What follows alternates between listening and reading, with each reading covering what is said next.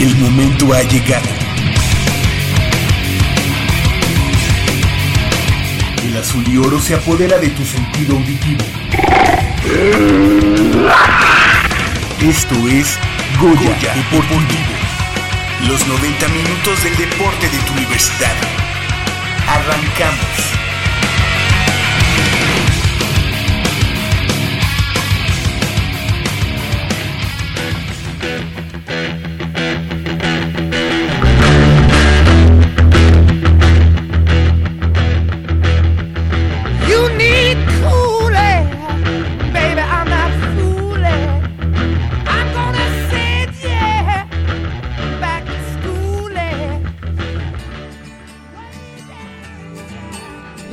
Participación de la mujer en el deporte en México ha sido más que sobresaliente. Con base en el trabajo y deseo de superación, las féminas se han encargado de romper tabúes dentro de disciplinas deportivas, consideradas solo para los hombres e incluso con mejores resultados que los del género masculino. Sin duda, la hazaña que marcó la ruta del éxito para la mujer deportista se gestó un lunes 18 de septiembre del año 2000, cuando Soraya Jiménez se presentó en las pruebas de alterofilia durante los Juegos Olímpicos de Sydney para competir en la división 58 kilos. Y aunque nada se esperaba de ella, hizo lo impensable. Vamos por el oro, Soraya. Venga. ¡Ahí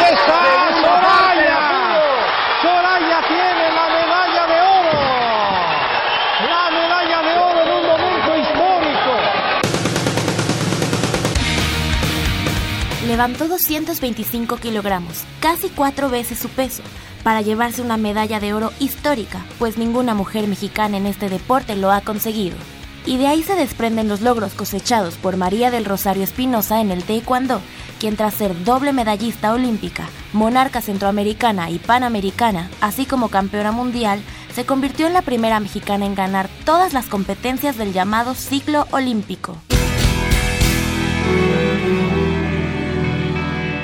Pero si de romper tabúes hablamos, Ana Gabriela Guevara fue de las pioneras, pues en la final de los 400 metros del Campeonato Mundial de Atletismo París 2013 hizo que el corazón de miles de mexicanos latiera fuertemente. Va a salir de la curva y va a salir en la primera posición Ana Gabriela. Ya dejó atrás a Emin Paquetiam.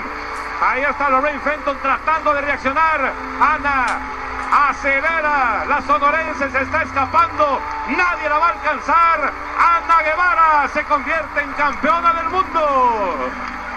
Tiempo extraoficial de 48 segundos 90 centésimas. Ana Gabriela tiene su mejor registro en toda la historia. ¡Qué triunfo para la mexicana! Desde entonces las frases Dime que corro como niña o Mi héroe es una mujer nunca más tuvieron un sentido peyorativo y en cambio ayudaron a forjar un nuevo modelo de deportista mexicana. Paola Espinosa se convirtió en referente mundial en clavados, luego de conseguir medalla de bronce en Beijing 2008 y plata en Londres 2012, además de diversas preseas en campeonatos del mundo, Juegos Panamericanos y Centroamericanos. Aida Román ha hecho que México sea una potencia mundial en el tiro con arco y sobre todo masificó un deporte considerado elitista en nuestro país luego de la medalla de plata que alcanzó en Londres 2012. Su dedicación y entrega en esta disciplina fueron las causantes de que fuera nombrada por la Federación Internacional de la Especialidad como la mejor arquera del mundo en el 2014.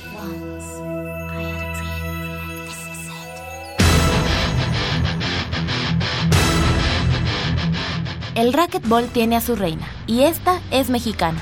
Paola Longoria es la número uno en este deporte y así lo demuestra el récord histórico de 152 triunfos en forma consecutiva, además de éxitos en Juegos Centroamericanos y Panamericanos, donde la medalla de oro es una constante. Y en el fútbol las mujeres no pueden faltar, y casos como el de Maribel Domínguez son los más notables. Su talento le brindó la posibilidad de ser considerada para enrolarse con un equipo profesional varonil y aunque no se pudo cristalizar, su habilidad con el balón le valió jugar en una liga tan competitiva como la española.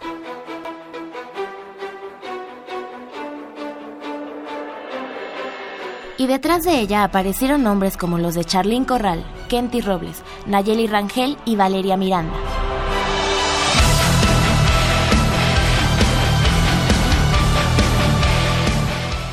México puede presumir tener una vasta lista de deportistas destacadas, pero no solo eso, sino que día a día va en aumento.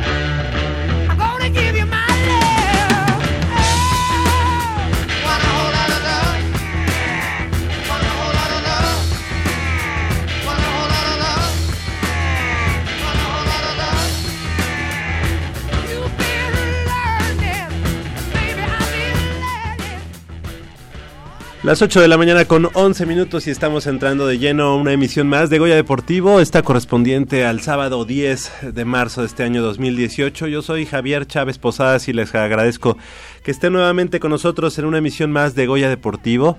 Como ya decíamos, sábado 10 de marzo estamos en vivo y en directo a través del 860 de amplitud modulada desde esta nuestra casa Radio Universidad Nacional y precisamente nos pueden seguir la huella a través de internet en www.radiounam.unam.mx. Del otro lado del micrófono, como cada semana, Crescencio Suárez en la operación de los controles técnicos, así como Armando Islas Valderas en la producción. Y bueno, pues les damos la más cordial de las bienvenidas a 90 minutos de deporte universitario, deporte de la máxima casa de estudios de este país, en este programa, en esta emisión, que es Goya Deportivo. Y bueno, pues ya escuchamos, escuchamos eh, antes de estas de estos acordes eh, a cargo del legendario grupo Led Zeppelin escuchamos la voz de nuestra compañera y amiga Paulina Vázquez Beristain en este reportaje que nos hizo favor de, de grabar con respecto al pasado 8 de marzo que se festejó un, un día de la mujer, un día de la mujer más, así que bueno, pues siempre, siempre es importante recordar y tener presente durante, no, no durante un día, sino durante todos los, los días del año, pues la igualdad, la igualdad de género entre hombres y mujeres. Y esperemos que pues estas nuevas generaciones y las generaciones que estamos actualmente pues podamos eh, más que festejar y más que decir de un día de la mujer, eh, pues decirlo en términos reales, en términos prácticos y que siempre en el aspecto escolar, en el aspecto laboral, siempre haya esa igualdad de seres humanos más que de, de género. Así que bueno, pues ahí, ahí escuchamos lo, lo importante, lo importante que ha sido el paso de la mujer en el aspecto deportivo y principalmente también eh, también en la Universidad Nacional Autónoma de México en donde pues la, la matrícula la matrícula universitaria es eh, mayoritariamente de mujeres una un, digamos una diferencia mínima pero sí sí son más mujeres que hombres en la eh, matrícula universitaria. Así que enhorabuena porque quién lo iba a decir en el siglo pasado, en el siglo XX, pues realmente habían pocas mujeres eh, en los primeros años del, del, siglo XX, 1910, 1917, cuando la universidad reabrió sus puertas ya con, con, esta nueva Universidad Nacional de México, luego en la autonomía habían pocas mujeres, sin embargo, al día de hoy, pues ya son mayoría en la Universidad Nacional Autónoma de México, algo que nos debe de dar gusto y bueno, pues siempre, siempre en aras de la igualdad de géneros. Y, que, y también, obviamente, en la en el aspecto deportivo universitario, pues han sido precisamente las mujeres quienes han dado mayores dividendos en los últimos años para la Universidad Nacional Autónoma de México, en el aspecto de las medallas, en el aspecto de conseguir puntos para eh, los representativos universitarios. Siempre las mujeres Pumas han dado también la cara, así que enhorabuena por ese día, pero pues esto hay que festejarlo no un día, sino todos, todos durante todos los años. Vamos a dar cauce a, la información que tenemos esta mañana aquí en Goya Deportivo. Y bueno, pues la verdad es que estamos eh, muy contentos porque eh, el handball históricamente es uno de los deportes que más satisfacciones le ha brindado a la Universidad Nacional pues durante muchos años Pumas fue el equipo a vencer en todo el país y la Asociación de la Especialidad trabaja para que los conjuntos auriazules regresen al sitio que les pertenece. Por lo pronto, las representaciones de Pumas están colocados en los primeros lugares dentro de la Liga Metropolitana de Handball, la cual forma parte eh, de su preparación rumbo a los clasificatorios de Olimpiada y Universidad Nacional. Es por ello que esta mañana nos acompañan el Lautaro Ponce, presidente de la Asociación de Handball de la Universidad Nacional. ¿Cómo estás, Lautaro? Buenos días. Gracias por estar con nosotros esta mañana. Hola, buenos días. Se los aventaron así, yo estaba todavía leyendo ya. Ya, ya nos pasaron sin que Perfecto. Nos Qué bueno, Lautaro, ¿cómo estás? Muy, muy bien, mucho gusto, qué bueno que nos invitaste. bienvenido aquí a Goya Deportivo y también está con nosotros Dafne Escutia, estudiante de la Facultad de Arquitectura. Muy buenos días, Dafne. Hola, buenos días. Gracias por acompañarnos aquí en Goya Deportivo y bienvenida. Gracias. Y también nos acompaña el estudiante de la prepa número uno, Sergio Guerrero Olvera, y es seleccionado nacional juvenil en el pasado 2017. ¿Cómo estás, Sergio? Bienvenido. Hola, buenos días. Muchas gracias por la invitación. Al contrario, gracias a ustedes. Y bueno, Lautaro, eh, platicábamos de que el handball históricamente ha sido uno de los que mayores dividendos ha dado para la Universidad Nacional y ahora que pues están ya de cara a lo que será Olimpiada y Universidad Nacional, ¿cuáles son las expectativas que tienes en los distintos equipos de, de handball de la Universidad Nacional? Eh, bueno, ahora que estamos en, periodos regionales, eh, se supone que la próxima semana inicia el regional de Universidad. Todavía parece que hay un stand-by por, por partes económicas. Pero no hay estatal, ¿verdad? Ya hubo estatal, eh, las chicas calificaron directos porque no hubo ningún otro equipo de la Ciudad de México y nosotros le ganamos a la UAM, que es el, pues, el rival a vencer histórico de los últimos cinco o seis años eh, y pudimos ganarles, hicimos un buen partido en casa, en la UNAM y ahora el próximo el próximo fin de semana se supone que en la Guamas Capozalco tenemos el regional. Eh, las chicas juegan contra la Universidad de Guerrero y contra la ESEF Cuautla.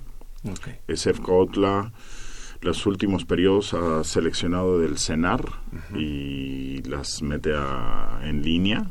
Entonces, no sé si siga con ese, ese, ese proyecto, pero tenía buen equipo. Creo que el equipo de la UNAM tiene todo, todo para calificar, el femenil. Y en el varonil tenemos, bueno, estamos bastante parejos, creo, la UAM, la UNAM y la Universidad Guerrero. Nosotros nos tocó en el grupo Guerrero y un equipo nuevo del Estado de México, de la Universidad Cejo, creo, no la conozco, la desconozco, es la primera vez que califica. Y bueno, esperemos que empecemos el día viernes al el torneo. Correcto. En, en tu caso, Dafne, eh, bueno, obviamente parte del, del combinado Puma femenil, este, bueno, pasaron directo, pero esto será eh, en contra, digamos, llegan bien embaladas de todos modos a lo que será el, el regional, el hecho de que de no haber tenido un estatal como tal y que no se hayan podido eh, medir a otro equipo, ¿esto qué representa para ustedes? Pues yo creo que sí es un poco en contra, porque el estatal también es para nosotras empezar, bueno, es que es un equipo que se va formando con chicas que van entrando y aparte son de, pues vienen de otros eh, equipos de aquí del, del distrito. Entonces, poco a poco nos vamos conociendo y esta etapa nos ayuda a formarnos, a formarnos más como equipo. Entonces sí creo que es un poco eh, negativo, pero pues ahorita estamos buscando partidos para irnos eh, acoplando más y poder llegar bien a, a, la, a, la, siguiente etapa que es el regional la próxima semana. ¿Desde cuándo practicando handball, Daphne? Uy.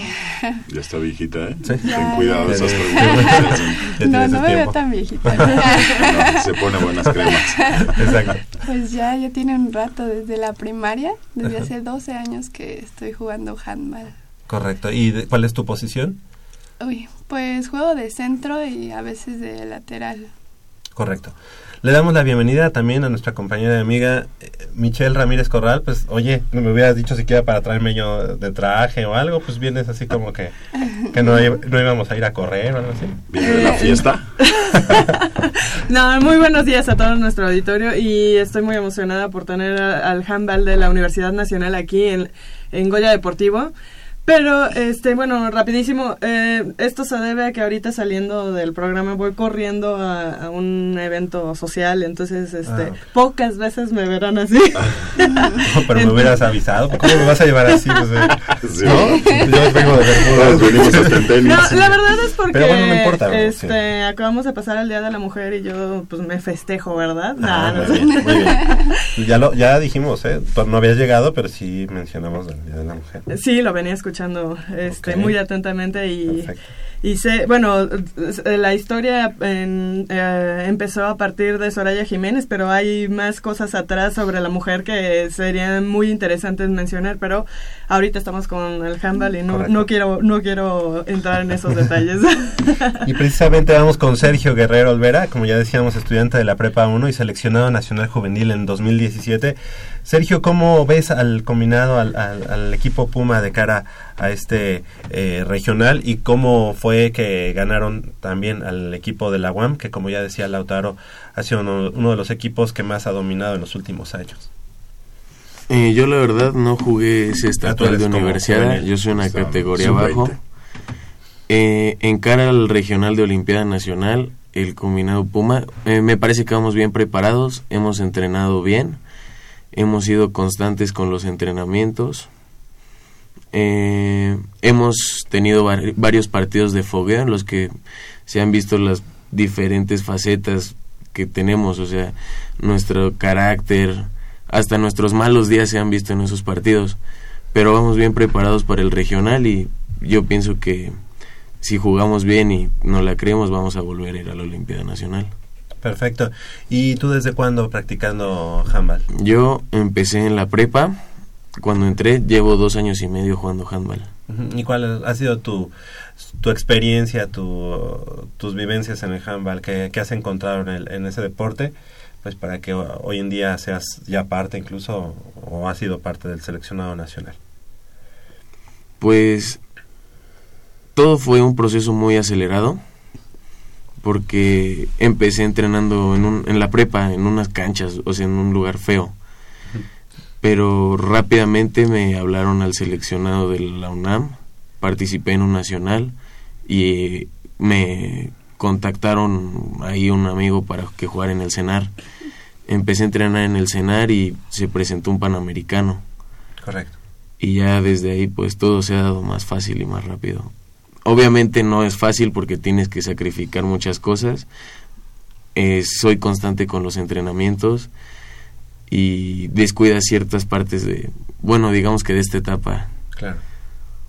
Estas nuevas generaciones del handball universitario, a ti te ha tocado, Lautaro, este, pues poner desde las primeras piedras o ser parte, por ejemplo, de esos Pumas este, del, del profesor. Me sentí como muy viejo, ¿eh? No, no, bueno, digo, pero... Pero, estabas ahí. Pues, te tocó estar con, con, el profe Grulla, este, esos, esos pioneros, digamos, del handball eh, de esta última etapa. pero, pero, ahora, pero, ahora, los más jóvenes, eh, ¿cómo vienen? De cara al, al, al, handball, y cuáles son las diferencias con, con los primeros Pumas? Eh, yo creo que la gran diferencia que tenemos, digamos, de la, de la generación que yo llamaría de oro, donde tuvimos varias finales de campeonato nacional y todo, y las chicas que estuvieron también en finales, y los campeonatos de playa, es que antes teníamos varias prepas donde, donde podíamos sacar chicos. Eh, tuvimos un periodo donde solo teníamos la prepa 1 o la prepa 2, estuviéramos como entre una y otra, y eso nos hizo que no lleguen casi gente, por lo menos con unos años en prepa, como, como es el caso de ellos dos. Eh, eso nos ha hecho tener un bache grande y luego también el periodo que sale el handball de la universidad, desde que, bueno, fuimos en el año 2000 que fuimos campeones de universidad, de ahí se quita el handball hasta el, si mal no recuerdo, el 2007 todo ese periodo también yo creo que, no sé, no, no puedo hablar de la parte directiva, pero eso hubo menos apoyo, menos aportación para, para la parte de entrenadores en prepas. Y ahora estamos tratando de recuperar yo mi, mi pelea como presidente de asociaciones, que haya entrenadores en varias prepas para tener un semillero que nos lleguen a, a la universidad, porque lo que nos sucede a nosotros en particular, porque es un deporte que se desconoce casi en, todos los ámbitos, es que los que les interesa llegan casi en cero a la universidad. O sea, se presentan a probarse sin haber hecho handball, a lo mejor hicieron básquet, a lo mejor con suerte hicieron americano, waterpolo, llegan por ahí, pero casi nadie hizo handball y eso nos hace un proceso que pues, toda la universidad están aprendiendo y cuando ya terminaron ya saben jugar y tenemos que volver a empezar. Y, Pero creemos que desde que inició el proyecto de la Prepa 8 y que sigue el de la Prepa 1, ha habido chicos y chicas interesantes que creo que nos pueden dar otro otro avance del, del, que buscamos porque la verdad es que queremos estar donde siempre donde siempre peleamos estamos como en ese proceso de, reaprendizaje de nuestras cualidades y, yo creo que tenemos una buena generación, tanto chicas que te digo, yo creo que el pase en universidad creo que es el más seguro de las chicas y en el de los chicos tanto en universidad como en la sub-20 creemos que podemos pelear el pase. El año pasado en Olimpiada Nacional el sub-20 la verdad es que teníamos el pase a semifinales, o sea, peleamos hasta el último segundo, tuvimos tres partidos en un día, o sea, jugamos el partido definitorio para, para el pase a semifinal con Nuevo León a casi a las 11 de la noche. O sea, estuvimos, estaban muertos físicamente y mentalmente, pero bueno, nos fuimos a tiempos extras, todo, todo así. no pudimos, pero creo que esa generación puede, puede sacar dividendos, nos puede regresar a, a donde queremos estar. Sí, claro. El hecho de, ya lo hemos platicado muchas veces, de que el deporte es un proceso de años. O sea, no puedes agarrar y como dice Lautaro, de, de ahorita estás entrando a la universidad y ya... Eh, este vas a empezar y, sacarlos tan rápido a menos que tengan unas cualidades impresionantes no pero yo creo que te has topado también con otros em, detalles eh, eh, a la hora que te está llegando la gente que es el hecho de que a lo mejor si te llega la gente no tan no tan alta, no tan que lo tienes que suplir con otras cualidades a lo mejor, ¿no? Entonces eso eso merma también un poco en la situación de, del mejor desempeño en, en, la, cancha, y en los encuentros. Sí, es un deporte, bueno, es un deporte de altura, dado las características del deporte. Pero bueno, tratamos de, en este caso, como tenemos poco semillero, pues lo que, lo que se interesa y lo que quiere y lo que entrena es lo que trabajamos. Eh, seguramente nos falta altura, nos falta, pero tratamos de, con esas características, sacarles el mejor, el mejor provecho. En este caso, como están los dos ejemplos, ¿no? Dafne, que lleva 12 años, que empezó en primaria y que llegó a la prepa 8 y la prepa 8 llegó a la universidad y que ha, ha, hecho un proceso largo y ha estado siempre en gran nivel. Y el otro es Sergio, que llegó de repente en prepa, por suerte en prepa, pero es como, como decías, es alguien que, que tiene las características para ser buen jugador, le falta mucho, o sea, tiene, ha crecido muy rápido, con algunas carencias que tenemos que pulir, pero tratamos de con las características que tenemos hacer lo mejor posible y lo único que nosotros luchamos hoy es por tener más prepas para, para que nuestra base de la pirámide sea más grande y poder, poder pulir a más gente y tratar de que llegue más rápido y que, que sea de mejor calidad.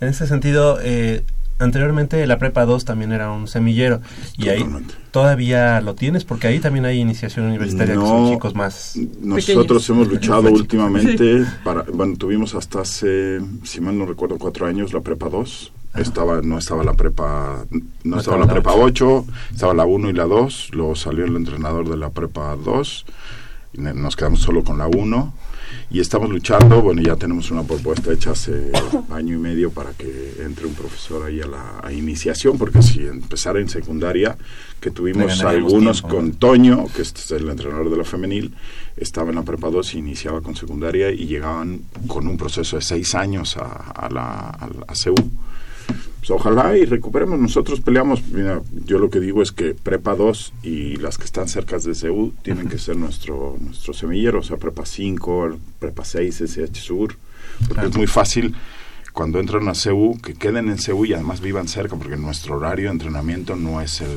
ustedes, ustedes cierran CEU. O sea, nosotros somos los que vamos apagando hasta llegamos a rectoría, pagamos para que sigamos. Entonces, nuestro horario es complicado. Los, los, Pumas, ¿no? Los Pumas, Exacto, vamos igual. Cada uno tiene su... Al último a guardar a los Pumabús y ya se van a su casa. Oye, en, el... Perdón. Ah, perdón, perdón. Eh, ahorita el equipo juvenil varonil eh, sí viene empujando fuerte, ¿no? Tendríamos ya como que equipo varonil fuerte ya para unas futuras generaciones, ¿no? Eh, yo lo que creo, bueno, yo creo que en sub-20 femenil también viene, viene fuerte ahora. Eh, yo creo que sí, tenemos, lo que pasa es que la pirámide es tan corta, o sea, mi, mi preocupación personal, yo como entrenador, es que la pirámide es muy corta, que si se empiezan a salir de los 10, 12 que son bastante constantes, se salen dos o tres, el equipo se empieza a desquebrajar. Entonces ese es nuestro problema, que podemos trabajar, tener una base ahí, un, un, desarrollo adecuado, pero si, en alguno, por ejemplo, de los que están en, en, en sub-20, hay uno que está en, este Johnny, ¿en qué está? En, en Catlán. Catlán. Entonces le cuesta venir todos los, todos los entrenamientos a CEU, entonces ya empieza a faltar. Tengo otro de universidad que viene de Prepa 8, que está en este Israuri. Iztacala. Iztacala. Entonces, eso nos cuesta mucho trabajo, que son poquitos los que entran de prepas. Luego, primero que queden en CEU y luego que queden en horario matutino. O sea, porque algunos entraron y entraron en, hora, en CEU, pero en horario vespertino, entonces ya no pueden entrenar. Y luego algunos quedaron lejos y ya que empiezan a hacer todo el recorrido con todas las ganas del mundo, de repente hay alguien que dice flaquea, ¿no? O sea, yo por más que trato de... Sí, no es tan fácil. De, no sé, poner todas las herramientas para que lleguen muchas veces. Y eso es lo que nos pasa, tenemos un grupo que ha crecido, ha crecido y tiene ganas, o sea, lo que pasa es que tiene hambre y eso es, es importante. Pero con esa hambre si de repente se van dos piezas, tres piezas, se empieza a desquebrajar el grupo y entonces eso es lo único que me preocupa, mantener un grupo que, que siga creciendo y además que llegue alguien más, que necesitamos ser 20 con hambre para poder triunfar, para ser campeones nacionales otra vez. Ellos son capitanes, ¿no? De, sus respectivas categorías. Eh, no sé en el caso de las chicas, porque digo, yo no llevo el equipo femenil, pero ah, me imagino que la... Pero acá en el sub-20 sí es... ¿Y cómo ven ustedes como, como atletas esa situación? Porque no es lo mismo la, la perspectiva del entrenador como ustedes que, que se llevan, ay, perdón, que están eh, con los compañeros todo el, todo el tiempo. ¿Cómo, ¿Cómo ven la situación de su propio deporte y de su propio conjunto? Pues, de hecho, ahorita que lo mencionan, hay muchas compañeras que sí se les hace pesado, aparte, pues es el trasladarse y la tarea, ¿no? Porque pues ya somos de la universidad, entonces no es como, ah, pues sacar 6, 7, no, o sea, te esfuerzas porque en verdad te gusta tu deporte y tu licenciatura. Entonces, pues sí, bueno, hasta yo me ha tocado que pues digo, no, tengo que ir a entrenar, no importa, o sea, sí tengo que hacer mi tarea, tengo que ir a entrenar y no duermo porque, no sé, soy de arquitectura, tengo entregas, entonces no duermo y llego y digo, pues ni modo, ¿no? A entrenar. Y a veces sí mi entrenador hasta me ve con, así que casi me estoy durmiendo y me dice, bueno, sí, te entiendo. pero sí, es un gran esfuerzo, pero que, que te gusta, ¿no? Que al final dices, sí, me, me encanta entrenar, me encanta el handball y aparte pues mi equipo eh, también tiene como estas... Esa prioridad también. Sí, ¿no? No es como solo entrenar, sino cada una, aparte como somos de diferentes licenciaturas, pues tenemos muchísimas cosas que platicar, no solo el handball, ¿no? Sino pues de odontología, hasta nos, hasta así en el grupo, no, pues a ver quién, quién necesita que le tape, ¿no? Sus muelas. Entonces también es como esta unión de equipo que, que nos ayuda a crecer. Claro. Y sí es, sí es padre. Y el horario sí es difícil. Unas se tienen que salir corriendo a, a las 10 y así, a ver, ya son las 10, ¿quién ya se va al Puma? Entonces así se echan a correr. Y, ya, sí. y en tu caso, eh, Sergio, ¿cuánto tiempo te falta para terminar la prepa? Eh, ya este es el último semestre para... O sea, digamos, julio. Sí, julio. ¿Y qué piensas este, estudiar? ¿Qué licenciatura vas a cursar? Sociología. Ok, entonces quizá la Facultad de Ciencias Políticas y aquí los dos se ponen de pie. ya están de pie. Entonces, bueno. hay uno que no está de pie. Sí, hay uno. Pero, por ejemplo, en el caso de Sergio, eh, si le llegara a tocar, no sé, Fez Acatlán o Fez Aragón y yo me, y yo me pongo de pie, yo me pongo de pie, le va a tocar ¿qué, ¿qué pasaría? ¿Qué pasaría? ¿Hay la posibilidad de que, de que pues, por la dirección de deportes este, se pueda solicitar un cambio? Mira, hasta hoy, en mis 20 años, he recibido un cambio de horario que fue este año con el portero de la, de la Universidad Daniel, que pudieron cambiarlo de, de, la tarde del vespertino al matutino. En todos los años no habíamos podido recibir un cambio de turno. De turno es más fácil. Sí, Ahora, lo que yo entiendo, que porque intenté con Israuri y con Johnny eh, a principio de año escolar, y que de Acatlán, o sea, de las FES para acá no se puede, más que al primer año, pero pierden todo, o sea, tienen que volver a iniciar. Y pues por más que les comentes, les convenzas, trates de decirles que vengan. No es nada atractivo pues, No es nada atractivo perder un año así nada más. Entonces es, es, es, complicado esta parte, la parte académica con la parte deportiva. Yo, yo siempre lo he expresado que mientras que la parte académica no tenga al deporte en la UNAM como una una parte importante de su formación y, y que los deportistas tengan tengan un peso, o sea, por ejemplo, si van a universidad, si califican a universidad a olimpiada, es probable que algunos tengan algún problema con algún examen o algo, porque con todo y que la dirección eh, nos les da cartas para, para que sus profesores o para que la dirección los apoye, no tienen ese peso específico dentro de la estructura. Y eso a nosotros como entrenadores nos complica porque yo les puedo decir que tienen que entrenar, que vengan, que lo hagan por gusto, pero hay veces que también la parte académica tiene un peso para, para la vida, ¿no? O sea, no son profesionales. Entonces... Sí, eso lo, lo ha comentado aquí mucho Jacobo Luna y que bueno pues esperemos que en un momento más llegue de que obviamente la, el deporte pues es parte fundamental y tendría que que tener un, un peso más, más específico en, en el aspecto de, de mm, el desarrollo ¿no? de cada uno de los, de los, alumnos. Y en este caso, eh, bueno, tú, Dafne, ya estuviste en universidad. Eh, ¿Cuáles, cuáles digamos, eh, son las universidades a vencer dentro de una universidad nacional? ¿O cuál ha sido el nivel ese que, que tú ves? ¿Lo, ¿Lo, ves muy difícil? ¿Lo ves muy lejano de, de Pumas, de las Pumas? Antes sí lo veía lejano, ¿no? Bueno, en estos 12 años. que pero creo que no, no estamos muy, muy lejos de, un, de esos niveles que llegan a, a, ganar el primero o segundo lugar. De hecho, ahora que fue, mm, bueno, hay un torneo que es el, el, el mayor, en donde logramos pasar y perdimos contra dos por el con el que quedó en primer lugar, en segundo lugar me parece. Entonces, o medalla de plata en la universidad. No, fue en un torneo ah. de la federación, que pero es uno donde sí es muy fuerte, un nivel muy... Y perdimos por dos, entonces, pues eh, ya se, saben ahí, ¿no? Ya saben el nivel que tienen. Sí, pero a veces sí es creérnosla, ¿no? Porque pues hemos venido, bueno, yo que tengo 12 años aquí, eh, a veces sí ha habido etapas en donde, sí, donde veo así que pues el equipo está pues sí un poco bajo nivel, pero ahorita creo que hemos sido constantes, ha habido este personas que sí se han eh, dedicado más a entrenar. Entonces creo que es no hay un nivel tan lejano, pero pues es entrenar. En realidad es entrenar y creer que, podemos hacerlo. Que se puede lograr. ¿Los equipos a vencer?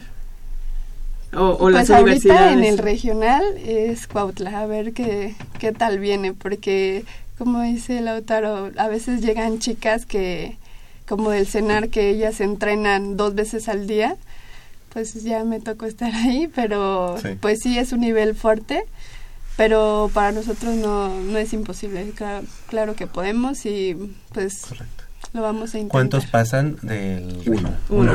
la universidad se va a hacer en el, la UAMEX.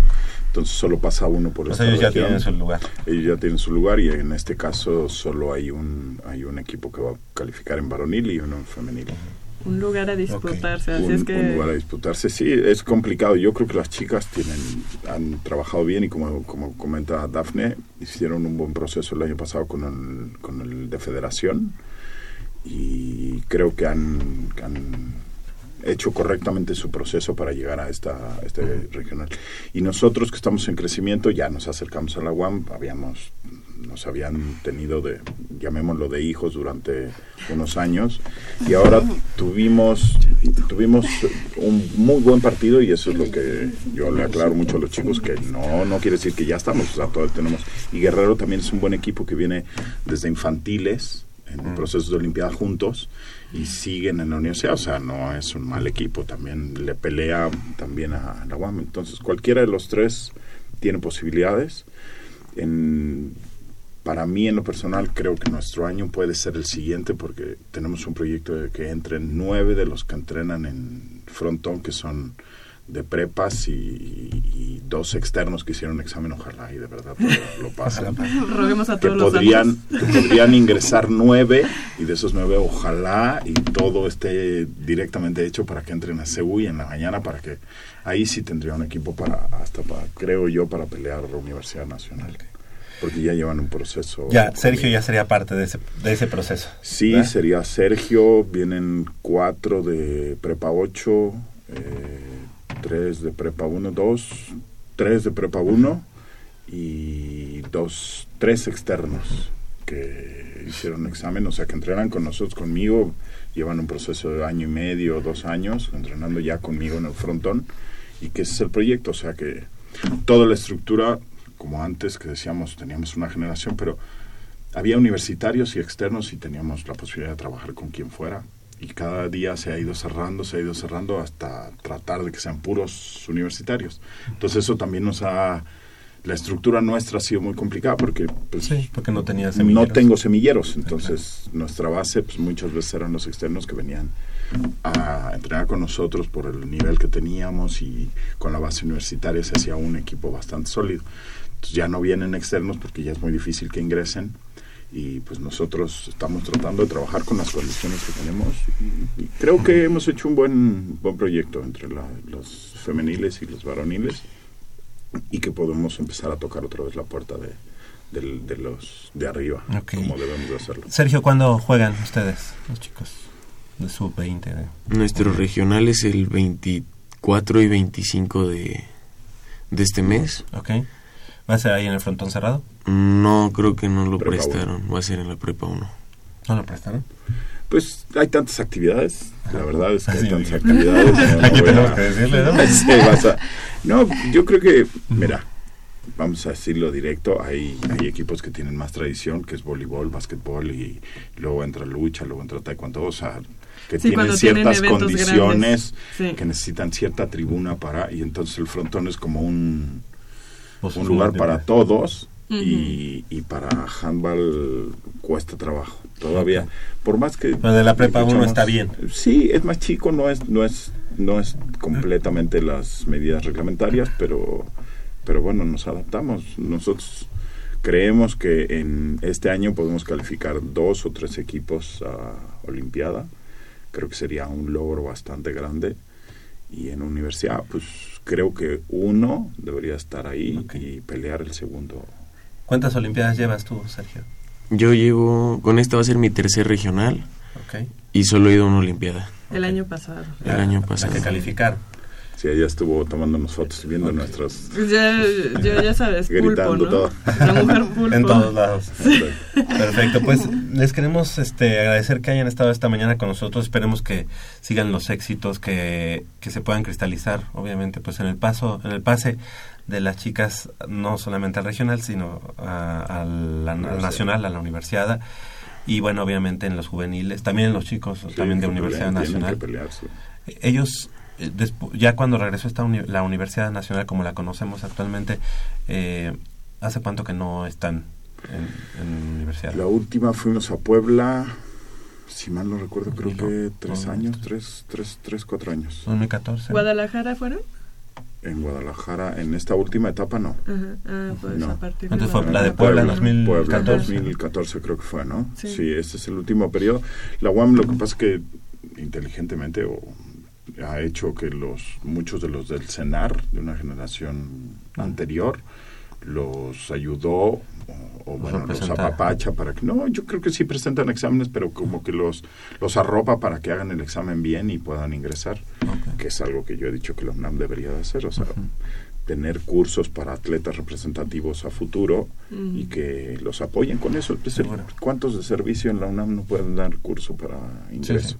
Sin ningún gasto, sin ningún nada y hay espacios, muchos espacios para dar salones por todos lados. Excelente. Pues esperemos aquí tenerlos eh, de vuelta ya con, sus respectivos pases a Universidad y a Olimpiada Nacional y que nos puedan platicar de cuáles son las expectativas ya en esos certámenes que seguramente les van a demandar mucho más. Exactamente. Lautaro Ponce, eh, presidente de la Asociación de Handball de la Universidad, muchas gracias por haber estado esta mañana con nosotros. No, muchas gracias por la invitación y ya saben que encantados de venir con ustedes y invitar a la gente que nos escucha a bueno, a que puedan ir a apoyar a la UAM Capozalco si es que se formaliza este fin de semana que sigue el, regional de Universidad y a la Olimpiada Nacional, regional de Olimpiada Nacional en la Prepa 1 y si quieren ir a probar, a entrenar en frontón cerrado de lunes a viernes a las 8 de la noche o en Prepa 1 es 12 de la mediodía 12 del mediodía. El mediodía en, en Prepa 1. Ah, también, también tenemos un horario en VIP. Bueno, depende, depende de lo que vais a entrenar, ¿verdad? Y en la prepa, en la prepa 8 también en el mediodía, de lunes a viernes. Perfecto. Dafne Escutia, muchas gracias por haber estado esta mañana con nosotros. Que sigan los éxitos ahora en el regional y pues esperemos consigan su pase a la Universidad Nacional. Muchas gracias, ojalá sí, así sea. Ustedes también a las 8 de la noche, diario. Sí. Bueno, llegamos siete y media al gimnasio y hasta entrenamos, bueno, siete y media, ocho y media gimnasio, ocho y media, diez y media eh, duela. Perfecto. Bueno, pues no se alargan, ¿verdad? Porque salen como a las once. sí, no, hay que salir rápido. Y Sergio Guerrero Olvera, muchas gracias por haber estado esta mañana con nosotros, que sigan los éxitos y obviamente pues que consigan el pase a la Olimpiada Nacional para ya después pues dedicarte a la Universidad Nacional. Sí, muchas gracias por la invitación y vamos a pelear por cosechar el pase. Eh, tú fuiste seleccionado nacional juvenil en 2017. En 2018, ¿cómo te vislumbras ya a nivel selección nacional? Próximamente, en el mes de mayo, eh, va a haber una competencia aquí. Es el IHF Trophy. Pero yo ya subo de categoría. Paso a ser seleccionado junior. Espero y me llamen a la preselección. Seguimos eh, trabajando para ver si se consigue ese llamado. Correcto. ¿Tú qué posición juegas? Yo de central o de extremo. Perfecto. Bueno, pues ahí vamos a seguir la pista tanto de Dafne como de Sergio y bueno, pues en general de todo el handball universitario. Muchas gracias. Gracias por haber estado. Gracias. 8 de la mañana con 48 minutos. Hacemos una breve pausa aquí en Goya Deportivo y regresamos con más información del mundo deportivo de la Universidad Nacional.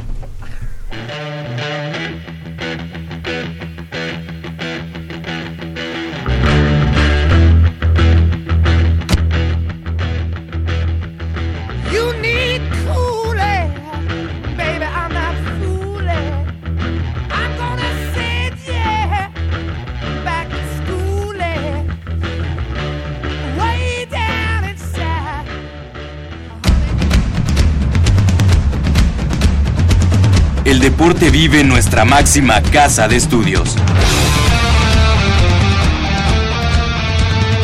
Más de 40 disciplinas diferentes, cientos de deportistas, una sola voz.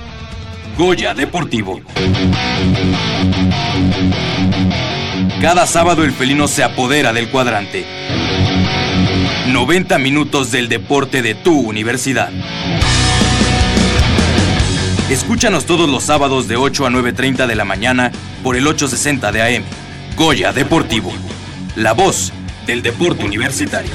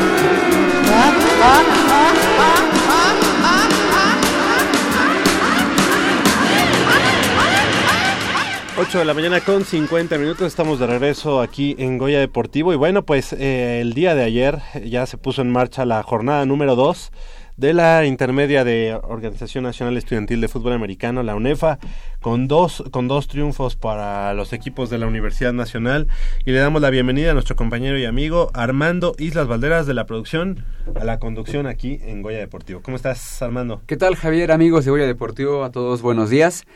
Y pues sí, ayer la semana 2 de la intermedia de UNEFA eh, inició, tanto en Acatlán como en Ciudad Universitaria.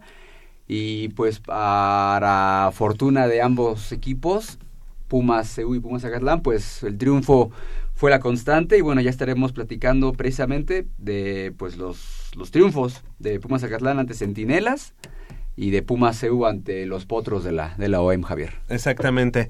Eh, ¿Y qué te parece si platicamos precisamente de, del conjunto de Pumas Ciudad Universitaria que venció 28 puntos a 14 ahí en el estadio Roberto Tapatío Méndez de Ciudad Universitaria a los potros salvajes de la UAM?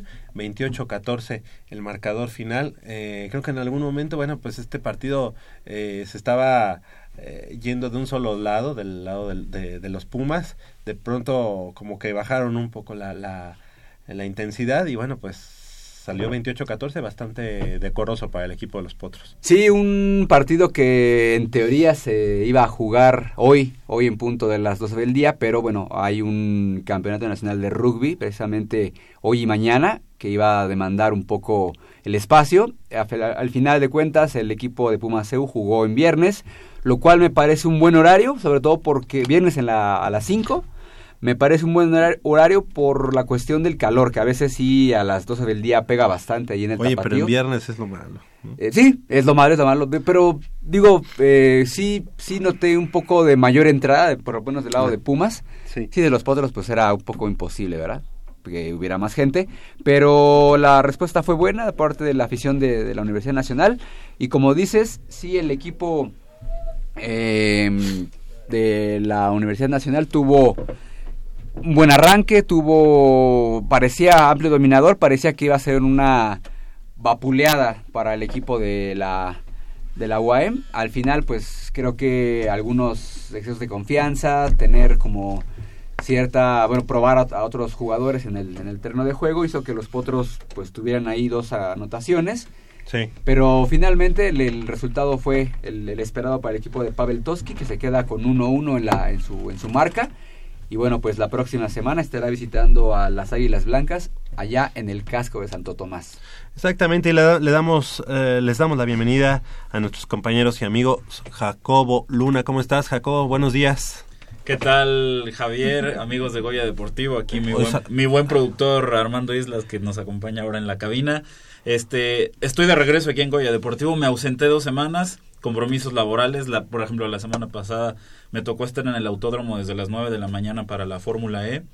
Este, y, y, vimos esa foto que nos mandaste. Bien, bien enojado. Bien enojado, sí. sí. este, pero estamos de regreso. Vamos a seguir ahorita platicando de fútbol americano un poquito. ¿o? Sí, nada más. este, la verdad es que quiero tocar puntos Entonces, que me ha, que me han estado comiendo por, por dentro ¿no?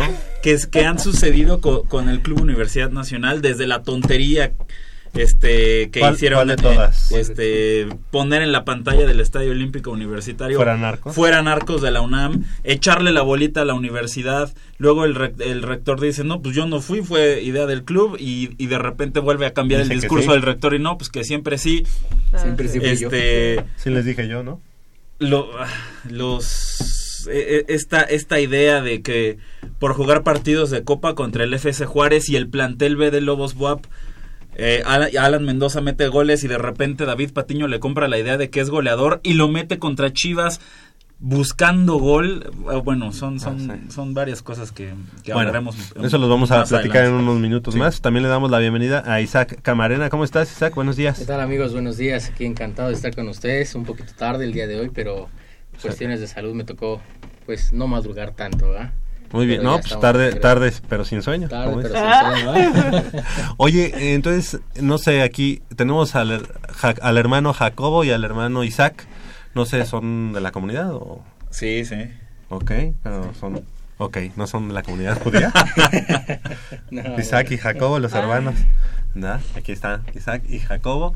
Y les damos la bienvenida. Pero el día de ayer, ¿estuviste por allá en el tapatío, este, Mitch? No, desafortunadamente tuve que ir a cubrir un evento nacional de frontón que hubo en, en la en, eh, ah, en la recién recuperada área de los frontones de la ciudad universitaria. La verdad estuvo muy bueno el evento Ah, eh, en una nueva modalidad que se llama front ball y este vinieron campeones mundiales de México a este evento y la verdad se puso muy bueno, muy interesante. Si, si tienen la oportunidad le- les voy a subir, espero el lunes, un video sobre eso. Estuvo muy, muy interesante. Eh, nuestros, eh, tuvimos un, una, un equipo de 13 pelotaris compitiendo en, en este evento nacional. Eh, desafortunadamente no llegaron a las finales, pero sí hubo uno que se coló ahí en tercer lugar. Que, mm, que bueno, salió un poquito molesto por algunas situaciones, pero eh, en sí el evento a mí me gustó mucho, este, hubo bastante buen nivel. Eh, el- Oye, las instalaciones recuperadas, este, digamos, tienen algo diferente o las volvieron a pintar por lo menos. Sí, sí, algo? sí, las reacondicionaron, el piso este les quedó bastante mejor. Eh, y pues sí, sí, los frontones se volvieron a pintar, se utilizaron los que están más hacia, hacia el lado del estacionamiento de fútbol americano. Y pues el evento en, en sí eh, tuvo bastante buen nivel. Ya no parece Chacalandia los frontones. Sí, no, ya no. Eso sí. Ya no, y sí, lució de una manera muy diferente y pues sí, se, sobre todo ayer que fueron las semifinales y finales, eh, lució de una manera bastante Y diferente. están enrejados, ¿no? Sí, están enrejados. Bueno, pues sí, porque ya ahí la vendimia estaba ya muy descarada. Y bueno, que- ah, bueno, y después, eh, mientras estaba el partido de fútbol americano, a mí me, me tocó ir a grabar otras cosas, un proyecto que traemos con los atletas de la UNAM para la Universidad Nacional. Entonces, ahí sí no pude acompañar a, a nuestro queridísimo productor en, en el partido. Correcto, bueno, pues ahí está el triunfo de los Pumas, que bueno, eh, logran poner su marca en un ganado, un perdido. Eh, los Tigres ayer eh, borraron materialmente a, linces. a los linces de la Universidad del Valle de México y con esto se ponen con dos ganados, cero perdidos. Entonces, bueno, pues este Pumas tendrá que emplearse a fondo pues para poder poder este lograr eh, su pase primero a postemporada a los playoffs y obviamente pues intentar ganar este su pase a, a la final que no que se nos hemos quedado en la, en la orilla en los Ellos ya se vislumbran como exacampeones. Así es, los Tigres, auténticos Sí, y bueno, pues lo están dejando claro en eh, partido a partido. Vamos a esperar a ver qué dicen los Pumas. Los Pumas les vendieron pues un poquito más cara la, la derrota que los Linces, que los Linces, bueno, obviamente fueron a jugar allá a Monterrey contra Tigres. Y Pumas hace una semana, pues la verdad es que eh, no, no se vio tan claro esa, esa explosividad que nos comentaba el coach Pavel Toski en cuanto a la ofensiva hay que recordar que también la defensa de, de, Tigres es bastante bastante fuerte y no no dejó hacer gran cosa al equipo de los Pumas aunque pudieron anotarles 14 puntos al conjunto. Sí, pero sabes que a mí me, me quedó la duda si el coach Pavel todo, este aún no tiene bien definido a su coreback titular Sí, porque estuvo rotando. es- estuvo rotando mucho a los corebacks. Sí. Entonces Sí, sí, sí, también me- es, es raro, ¿no? No tener eh, ya en el partido importante, en el partido que abre la temporada y ante el equipo eh, pentacampeón, pues este no tener a tu mariscal. A mí campo. algo que me llamó mucho la atención en este aspecto fue el hecho de que sí tiene como primer equipo a los recién integrados de Tigres SH Sur. Entonces, ¿eso qué quiere decir? Que tal vez de la generación anterior, pues sus opciones no, No son tan buenas. ¿Sabes? Porque el primer equipo que tiene son casi todos los que estuvieron en la Under 19 en la selección y, No y los pues mucho, ¿eh? y la generación anterior, ¿qué pasa con esa generación? ¿Sabes? Sí, a lo mejor, eh, bueno, no sé, vamos a vamos a esperar. A mí, el, sí lo había comentado, el, el- no, el uniforme no no me gusta. Ah, sí.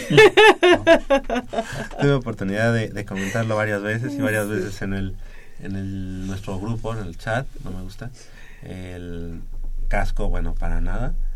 y bueno, las fundas blanco, no, no entiendo. Bueno, no le digas al coach porque él estaba súper orgulloso de su uniforme. Sí, de hecho, sí, así de... sí. En serio, en serio, estás orgulloso. Cada quien, pero pues... Eh, na- nada más lo sabremos nosotros y nuestro auditorio. Tiene, Ah. mucho, tiene mucho la influencia de, de Penn State, ¿no? De, de- de los Nittany Lions de Pensilvania, eh, la est- estatal de Pensilvania, eh, de Joe Paterno. Ojalá que no pero... sea esa influencia de Joe Paterno. No, no. La de, la de Joe. No, oye, pero no, pero no. Joe Paterno no tenía nada que ver ahí. Su coordinador. ¿cómo no? Bueno, No, sí, ¿cómo pues, no? pero pues, él- de él no se ha dicho que haya hecho cosas malas. Saber y no decir nada sí. es prácticamente igual de culpable que el que lo hizo, que el marrano ese.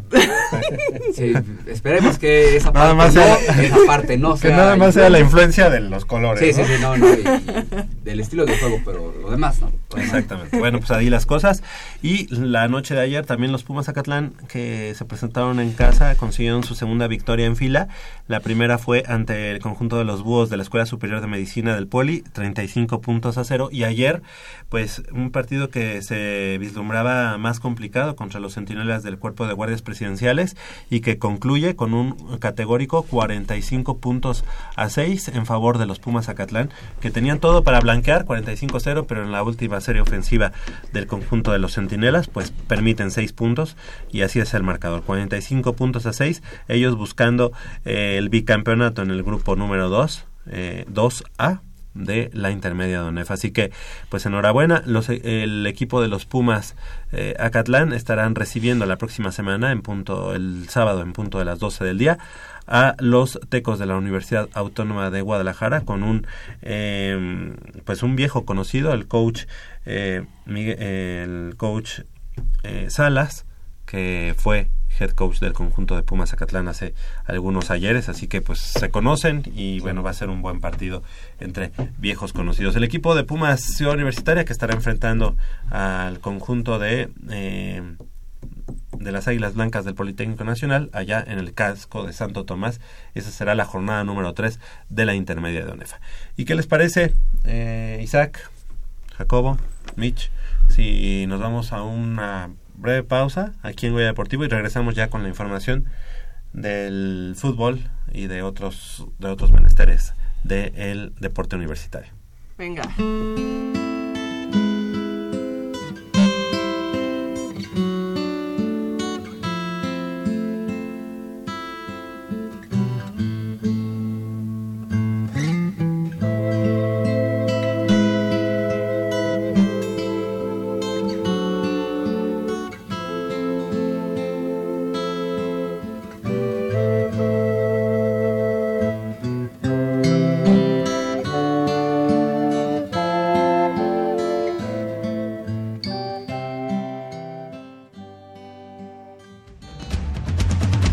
Deporte vive en nuestra máxima casa de estudios.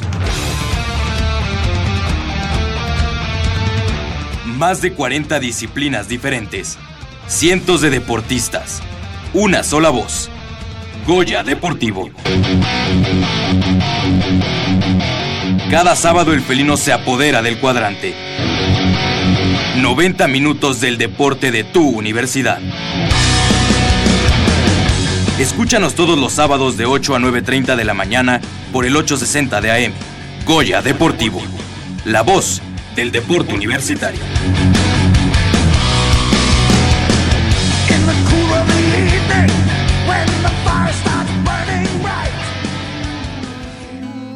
And she's buying a stairway There's a sign on the wall, but she wants to be sure. Cause you know sometimes words have two meanings. In a tree by the brook, there's a songbird who sings. Sometimes all of our thoughts are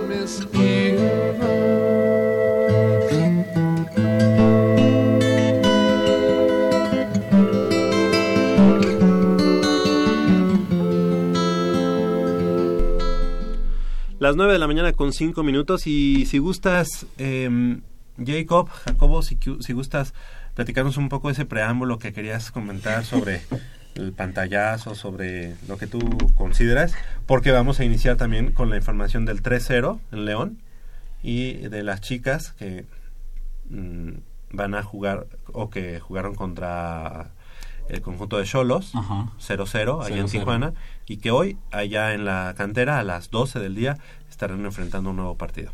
O, otra jornada en la Liga MX femenil, Pumas eh, tiene que ponerse las pilas para asegurar esa clasificación a las instancias finales, pero rápidamente lo que sucedió en, ese partido contra Chivas, este, yo, yo lo interpreto de esta manera. ¿Con qué cara Rodrigo Ares de Parga y, los Pumas deciden mandar un mensaje a través de la pantalla del Estadio Olímpico Universitario diciendo fueran arcos de la UNAM cuando el grupo de animación de tu equipo y esto lo sabemos todos, no estoy inventando, no estoy levantando falsos, es un grupo conocido por alcoholizarse, por drogarse, por realizar actos vandálicos, por ser un grupo de delincuentes. Y delincuentes lo digo por el hecho de que ven, por ejemplo, a una familia con la bandera del Cruz Azul, sin importar que en, ese grupo estén eh, mujeres o niños, van y, y golpean a esa familia o a ese grupo de aficionados del equipo contrario. Por ejemplo, lo vivió mi hermano eh, eh, el torneo pasado en Querétaro, cuando se reanuda la jornada que tenían que jugar Cruz Azul, eh, que tenían que jugar Pumas y Cruz Azul en el Estadio Olímpico Universitario. Por la cuestión del sismo del 19 de septiembre, el partido se pasa a Querétaro y me dice mi hermano, te juro que saliendo del estadio del Querétaro iba un señor con su familia y el señor llevaba su bandera del Cruz Azul van los tipos estos de pseudo aficionados y le dicen, baja eso, baja eso.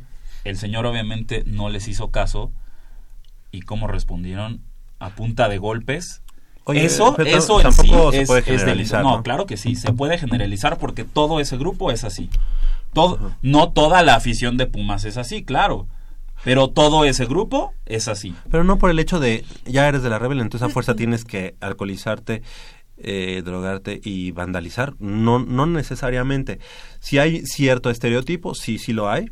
No podemos negarnos y este y ocultarlo, pero sería muy complicado decir que todos los de la rebel, todos, todos se alcoholizan y todos se drogan y todo y ninguno ve el partido. En el en el Congreso, en el en el llamado Congreso este que, se que organizó el grupo de pseudoaficionados por sus 20 años. Espérame, ese congreso, espérame.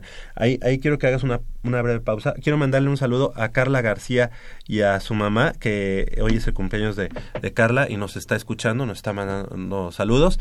Así que felicidades a Carla García y a su mamá. Un fuerte abrazo. Sí, y aprovechamos este momento para mandar Cinco pares de boletos para el partido de Pumas contra Toluca el día de mañana a las 12 del día allá en el Estadio Olímpico Universitario 55-36-89-89. Ojo, es para el de mañana. El de mañana. Eh, cuando este, este, grupo de animación cumple, cumple 20 años y organiza eh, este un congreso, entre comillas, llamémosle congreso entre comillas porque a eso no se le puede llamar congreso, uno de los invitados es Rodrigo Ares de Parga.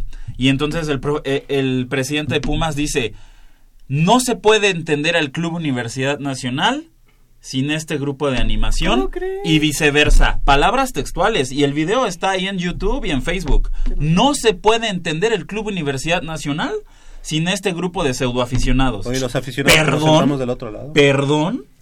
O sea, de, verdad ese, ese, es el peor insulto que le puedes hacer al Club Universidad Nacional. y a entonces, los aficionados. Y a los aficionados, claro. Y entonces quieres quieres eh, quedar bien con el rector, porque si viene la asamblea de, de este del club del, club Universidad Nacional quieres quedar bien con el rector sabes que tu que tu trabajo está en riesgo porque no has entregado los resultados que un equipo grande del fútbol mexicano como Puma se merece y entonces dices ah bueno me ganó el rector apoyándolo en su campaña en contra de los, de los narcotraficantes o del narcomenudeo en la UNAM y pongo este mensaje en las pantallas del Estadio Olímpico Universitario que dice fuera narcos de la UNAM.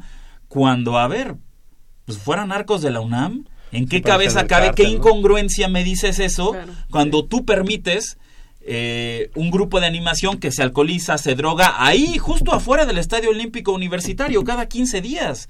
Y eso no estoy mintiendo, no estamos levantando falsos, no nos podemos hacer de la vista gorda y decir, ah, no, pero este, pues no, es que no pasa. No, sí pasa.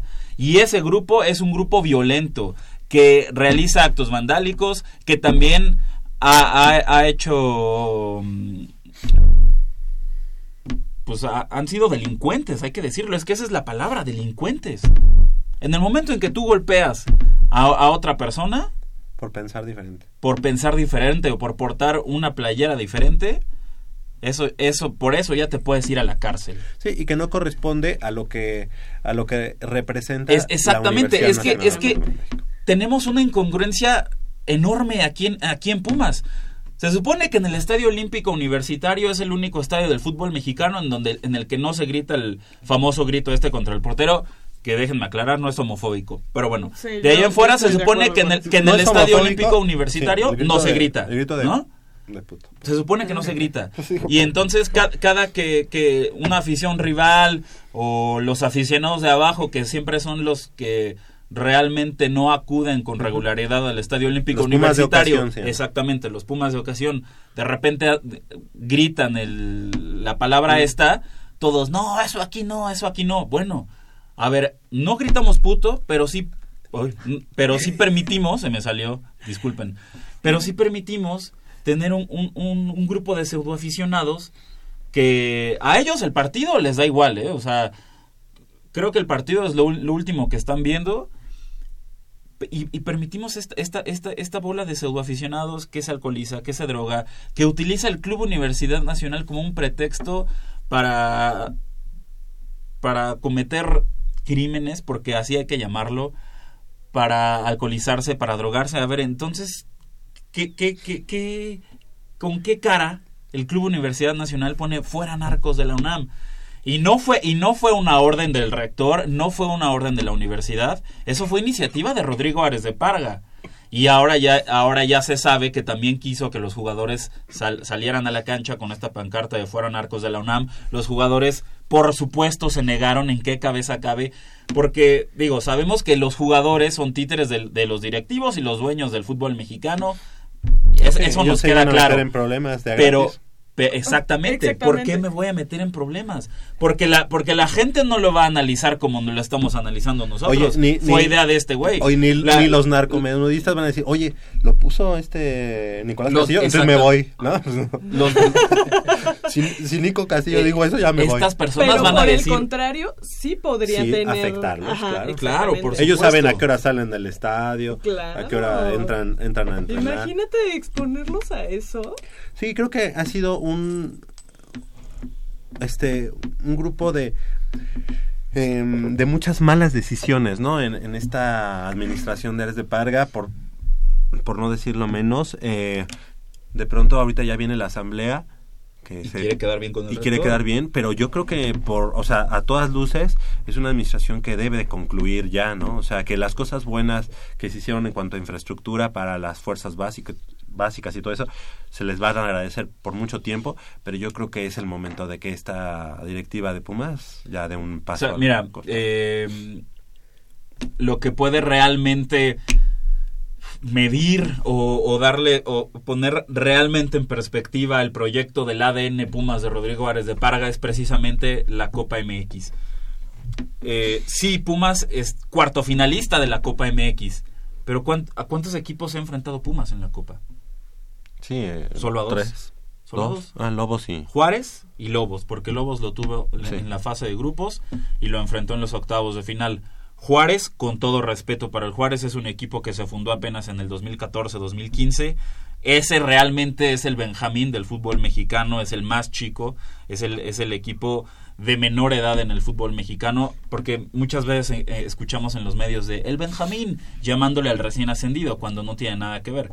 Si queremos encontrar un Benjamín en el fútbol mexicano, sería precisamente el FC Juárez, que se enfrenta a Pumas, pero realmente mm, en cuanto a nombres, FC Juárez es infinitamente inferior a Pumas, incluso Pumas con canteranos, ¿eh? Incluso Pumas jugando con canteranos, la calidad, la calidad en el hombre por hombre es altamente superior a favor del, Club Universidad Nacional. Y ahora, en esos tres partidos contra Lobos, tanto en Puebla como en los dos que se jugaron aquí en, en Ciudad Universitaria, Rafael Puente del Junior, Rafael Puente del Río no utilizó a su plantel O sea, nunca, este nunca jugó un Facundo Erpen, un, un Francisco Javier Maza Rodríguez, mundialista, un Luis Advíncula, seleccionado peruano, jamás jugaron contra los Pumas. Entonces, Rafael Puente siempre utilizó su plantel B porque obviamente para Lobos la prioridad en este torneo, en este semestre, es asegurar la permanencia en primera división. Que, esa no es culpa de Pumas, ¿verdad? Que no, no, no es culpa de Pumas, pero y claro, Rafael Puente del Río te dice, "No, sí, este pues para nosotros siempre peleamos y siempre sería este pues es siempre tiene un discurso muy exacto muy bonito conseguir eh, eh, exacto maneja un discurso eh, atractivo, atractivo para, la afición para los medios de comunicación pero todos sabemos que su verdadera preocupación es asegurar la permanencia en primera división y por lo que lo van a juzgar porque a Rafael Puente del Río no le van a ah sí fue campeón de Copa con Lobos no a Rafael Puente del Río lo van a, a juzgar en el futuro de mira, este técnico nuevo, este técnico joven, ascendió, logró, ascendió a Lobos y los mantuvo en primera división en su primera temporada. Por eso vamos a recordar a Rafael Puente del Río durante los primeros años de su trayectoria como técnico. Entonces tenemos a los ganadores de los boletos para el partido de mañana, Pumas enfrentando a Toluca. Así es, los ganadores son Sari Bastida, Luis Silva, Carla García, Eduardo Miranda y Ricardo López. Todos ellos mañana de 11 a 11 y cuarto en la pagaduría que está ubicada ¿dónde, Javier? Justo enfrente del mural La Universidad del Pueblo, el pueblo a la Universidad de David Alfaro Siqueiros, en el costado sur de la Torre de Rectoría ahí eh, donde, bueno, donde es la pagaduría y junto a la oficina de la Gaceta de la Universidad. Es que sí, ya lo tenemos muy ensayado, ya lo tenemos por eso es que... De hecho, es una grabación que tengo aquí.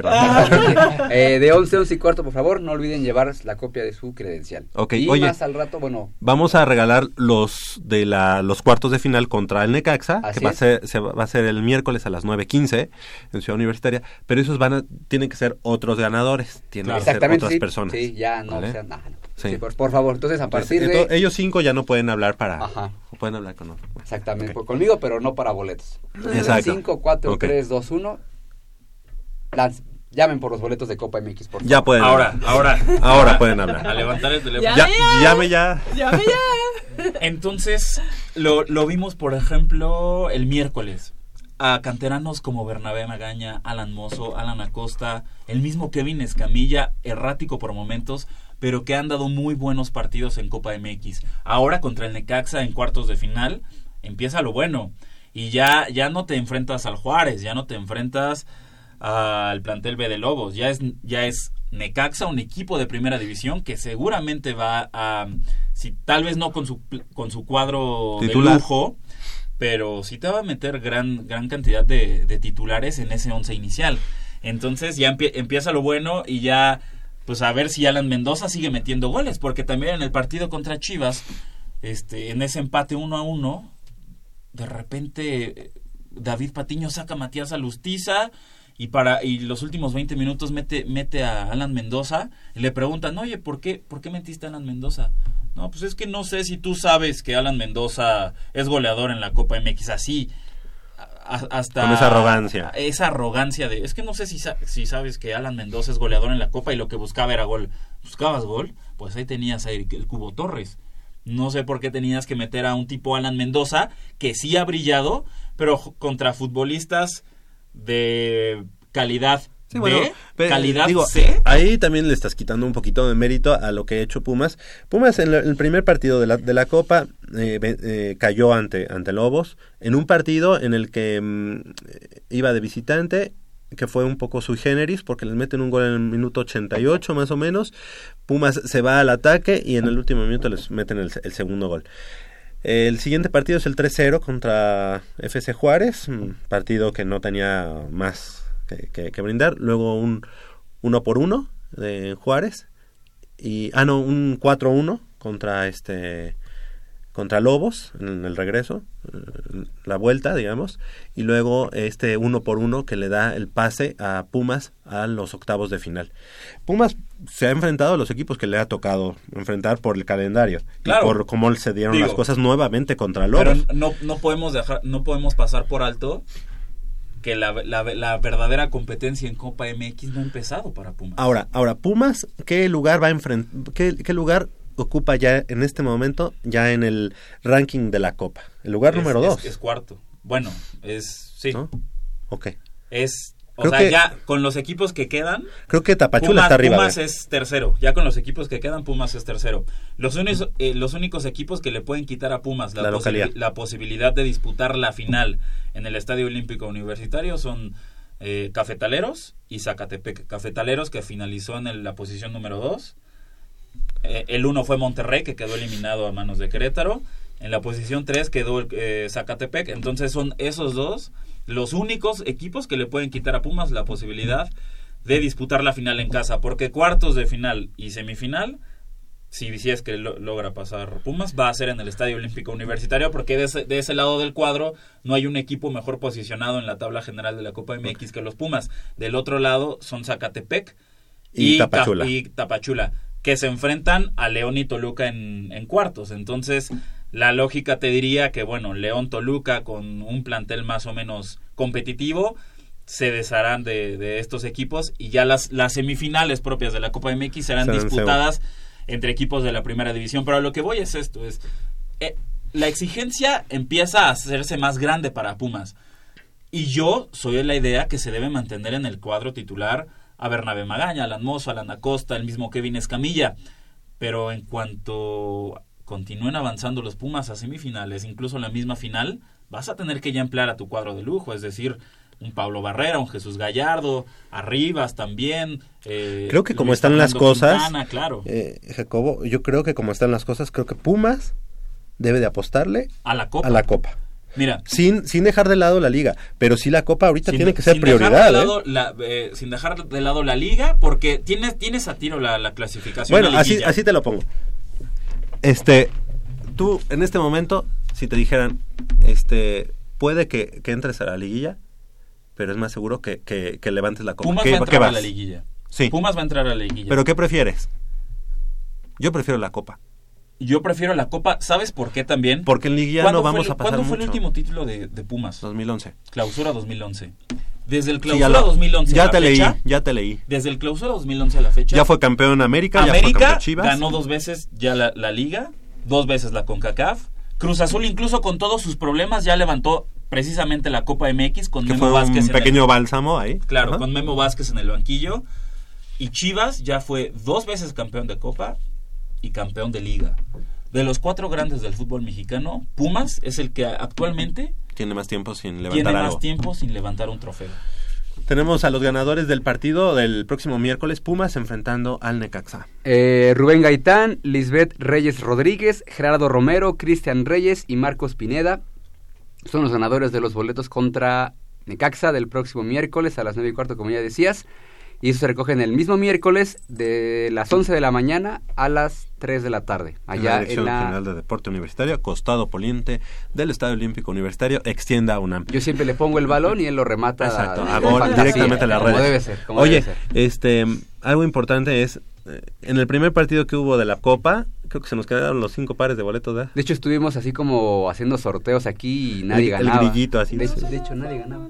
No, no, en, los No, en el primeros, primero, en el primero. En el Contra. Juárez. Juárez, ajá. Contra Juárez creo que na- eh, nada más dos personas llevan. Sí. Y ahora pues ya se- son más peleados porque ya estamos en cuartos de final. Continuamos. Si, si, es, si, es, si es algo que le podemos criticar a la afición de Pumas, por ejemplo, es No, bueno, que, que a ahí- veces que, que- que no está siempre, y hay que decirlo. O sea, No, yo siempre estoy, ¿eh? no, y a mí, no, ya, claro, claro. a mí ya me O sea, de hacer el- un monumento o sea, ahí. el, el- el verdadero aficionado está siempre. Sí. Sin importar el partido, sin importar cómo vaya el equipo, el verdadero aficionado está siempre. Pero también, también hay muchos aficionados de Pumas que también nada más se suben al, Al barco. al barco Sí, sí, sí, sí. cuando les conviene. ¿eh? Y, y que nos, Muchos. a los verdaderos aficionados o que nos consideramos verdaderos aficionados nos han tocado fumarnos unas Sí, unos, que nos fumamos unos- todo 2017 unos en el Estadio partidos. Olímpico Universitario. Sí, que, fuimos penúltimo lugar de la tabla, que fuimos No, último Yo lugar pensé de que la todo el humo de la parte de arriba de... también a veces. Ese partido contra Santos de la, de la temporada pasada, creo que ya era el último partido, penúltimo partido en el Estadio Olímpico Universitario. Bueno, ya podíamos este, sentarnos en donde Ah, quisiéramos. sí, o sea, no- cierto. creo que estuvimos en cuatro lugares diferentes, nada más para ver. Ah, mira, desde aquí también se ve bien. Pero bueno, ok. Pero, pero regreso a lo mismo. Por eso creo que la Copa MX sería también este examen final para ver si el proyecto del ADN Pumas puede triunfar o fracasar en el fútbol mexicano. Porque, porque si Pumas logra levantar la Copa MX sería con jugadores canteranos como Alan Mozo, Alan Acosta, esto, estos nombres que ya, me- ya mencionamos. Si Pumas fracasa en la Copa MX es, bueno, ¿qué estamos haciendo? Queremos trabajar eh, como lo hacía Pumas antes, como lo, ha- como lo ha, lo ha hecho, lo hizo durante gran parte de, de sus 63 años de, de existencia, pero nos damos cuenta que en el fútbol actual no se puede. Eso si es que Pumas logra, logra fracasar en Copa MX, porque sería un fracaso rotundo. Ni siquiera ganar la Copa MX. A ver, es decir, si no puedes este ganar la Copa MX con canteranos, Entonces, ¿se te hace que ¿cómo es esperas? obligatorio? Sí, ¿Ahorita? para mí es una obligación de Pumas ganar la Copa MX. Es que si no puedes ganar la Copa MX con una base de canteranos, ¿cómo esperas competir en liga con ese con esa misma fórmula? ¿Y sabes Cuando qué? tienes al Monterrey, a Tigres, al América con y, que, y que esos equipos que hablas de grandes, América, Cruz Azul y Chivas, no están en esta copa. Exactamente. Entonces, tú como uno de los grandes del Sí. fútbol mexicano, Sí, sí. pues eres el, El abocado. el abocado y el favorito, el máximo favorito, porque eres un grande del fútbol mexicano. Nada más por eso. Y Exactamente. porque, y Sí, porque y además que, que ya te dieron, o sea, ya te, te, te ayudaron a quitarte a los posibles, este, Ya las no está posibles sombras, Monterrey, ¿no? ya Está Toluca, está y- y Toluca. está León. A mí esos dos equipos se me hacen eh, complicados para Pumas, pero bueno, tomando en cuenta que en todo caso se enfrentarían en Ciudad Universitaria, creo que es algo algo a tomar en cuenta, ¿no? Y el caso de Tapachula y Y Zacatepec. y Zacatepec, pues yo creo que no tenemos por qué estar espantados, ¿no? Sí, no. Bueno, no tenemos, pero luego... Ahora, hijo. para este miércoles, ¿meterías a tu, a tu equipo ya titular? No, pa- para, para este miércoles, que es Necaxa, cuartos de final, todavía te... Alan Mozo está, está jugando Muy bien. Yo- muy yo, bien. yo digo que él tendría que ser Ah, en lugar de Van Rankin. Por supuesto. Alan Mozo, mira, tiene incluso mejor proyección ofensiva que José Carlos Van Rankin y se ubica perfectamente en las jugadas defensivas. Perfectamente. Ok, sí, yo creo que sería ya, o sea, una mezcla nuevamente de- con esa base que ha hecho bien las cosas en la, con este portero Bernabé, Bernabé que lo ha hecho bastante bien, ¿no? Que es el mejor portero que tiene ahorita el equipo, sin duda alguna. Sí, lo, lo que hace muy bien este Saldívar es hacer tiempo cuando vas perdiendo. Eso nunca lo había visto, pero es una gran estrategia. Ah, ¿qué, Claro, qué me- claro. qué- qué puedes decir de Saldívar después del error este que tuvo en contra Chivas? O sea, Todo, todo. Bueno, eh, estamos llegando al final de esta emisión. Nos despedimos. Crescencio Suárez en la operación de los controles técnicos. Muchas gracias. Y de este lado del micrófono nos despedimos. Gracias, Michelle Ramírez Corral. Muchas gracias. Muchas gracias, Javier. Muchas gracias a todo nuestro auditorio. Nos vemos el próximo sábado. El beso Puma, ¿no? ¡Beso, Puma! Ah, ok, yo dije que... Sí. Jacobo Luna, gracias. Gracias, hoy gana Pumas femenil, mañana gana Pumas contra Toluca 3-1 y el miércoles estamos en semifinales de Copa. Productor Armando Islas, gracias. Vámonos todos, mañana gana Pumas, eh, hoy ganan los Pumas también en rugby, mañana y el miércoles también gana Pumas y todos los Pumas ganan ¿En siempre. voleibol también? Ah, sí. Todo, todo. Isaac Camarena, gracias.